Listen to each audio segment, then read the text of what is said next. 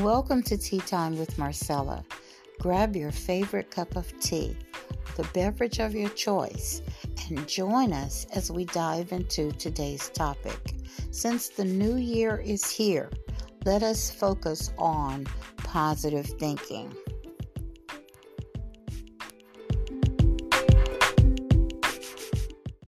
And confident waiting on the Lord requires positive thinking.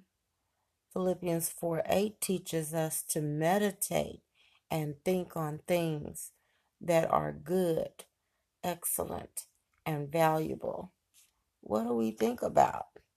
Well, from New King James Version, it says, things that are true, noble, just, pure, lovely, and of good report. Well, what's true? Psalms 50, verses 10 through 12 says, for every beast of the forest is mine, and the cattle on 1,000 hills. I know all the birds of the mountains, and the wild beasts of the field are mine. He says in verse 12, the world is mine and all its fullness. So God owns everything. He's wealthy. He has the whole world in his hands. So I think on that. That's what's true. Every beast of the forest belongs to him. The cattle on 1,000 hills, they belong to him. All the birds of the mountains and the wild beasts of the field belong to him. The world belongs to him. Then, if I think on things that are noble, Romans 5:8 says that God demonstrates his own love toward us, in that while we were still sinners, Christ died for us. Having now been justified by his blood, we shall be saved from wrath through him. We are not suffering God's anger and chastisement.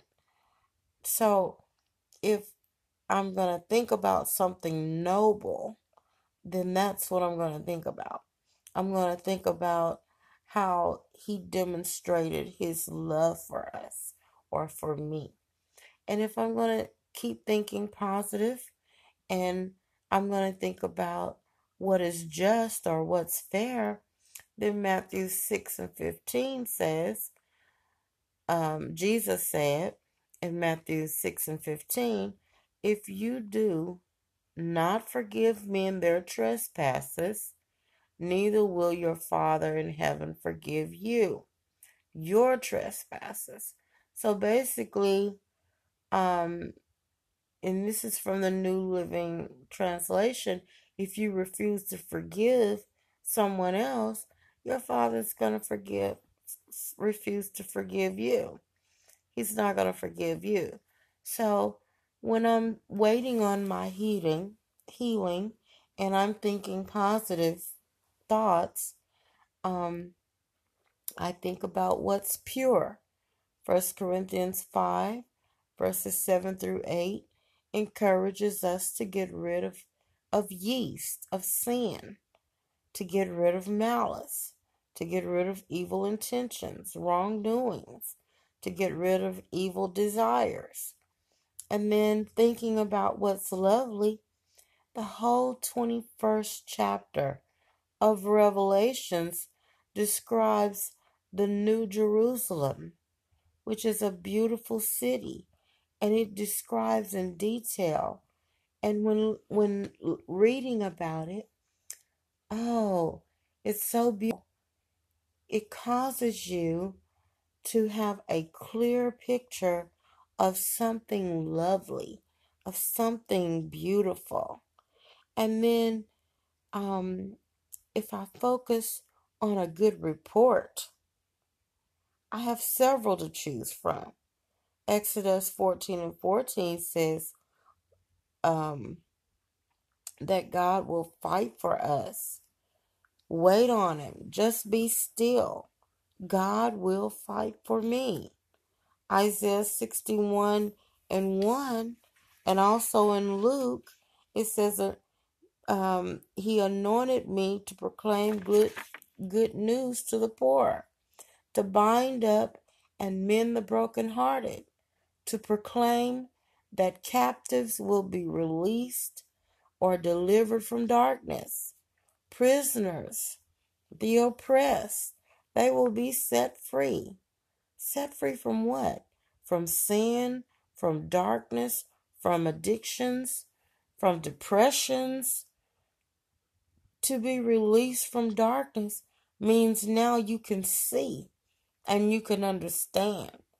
Matthew 28:5-6 lets us know that he's not here. He's not in the grave. He has risen. So I have many good reports to focus on, positive things to think about while waiting on my healing, while being confident that God is in control, that he is going to deliver me, that he is in control of my destiny. I don't know about you, but I would prefer to have positive thoughts.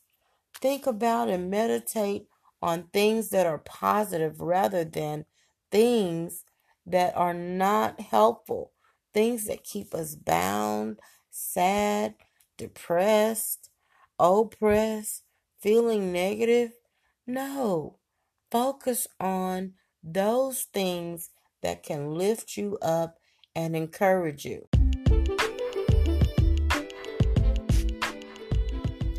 Well, I hope that you have been encouraged and enlightened.